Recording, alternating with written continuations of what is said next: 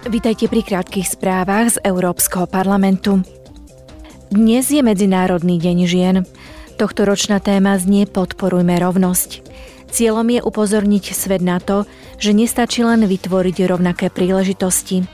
Dôležité je pochopiť rozdiel medzi spravodlivosťou a rovnosťou.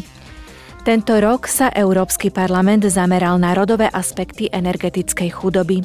Slobodné ženy majú väčšie ťažkosti s platením účtov za energie ako slobodní muži. Dôvodom je najmä ich nižší priemerný príjem. Vyšší podiel žien má okrem toho slabo či nestalú prácu alebo pracuje na čiastočný úvezok. Poslanci z Výboru pre rozpočet a Výboru pre hospodárske a menové veci tento týždeň diskutovali o realizácii programu Invest EU. Ten vstúpil do platnosti pred dvoma rokmi.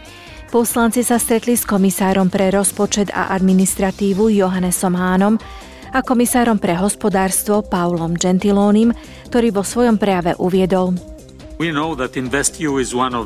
Invest EU je jedným z kľúčových nástrojov na mobilizáciu súkromných investícií do našich spoločných priorít.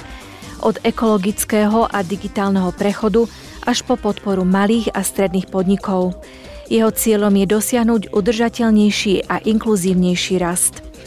Vďaka rozsiahlým kritériám oprávnenosti môže tiež zohrávať ústrednú úlohu pri posilňovaní vedúceho postavenia únie v oblasti výroby čistých technológií.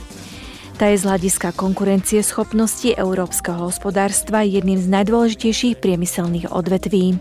Which is one of the most important sectors for the competitiveness of the European economy.